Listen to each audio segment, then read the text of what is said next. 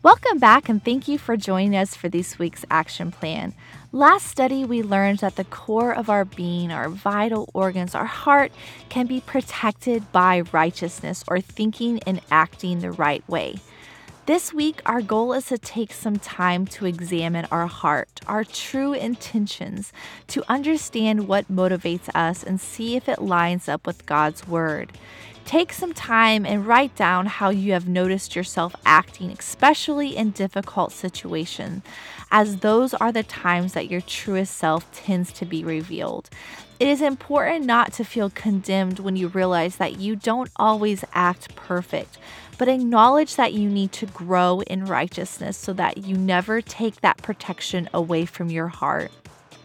Because we know that righteousness is defined by God, we now understand that to protect ourselves, we must know who God is to understand what righteousness consists of.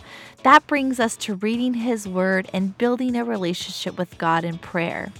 It is normal to consistently grow in your relationship with someone by spending time and getting to know them. For us, the most important way we can protect our spiritual lives is to grow in our relationship with God because we will learn from the Creator how to live right, think right, and act right.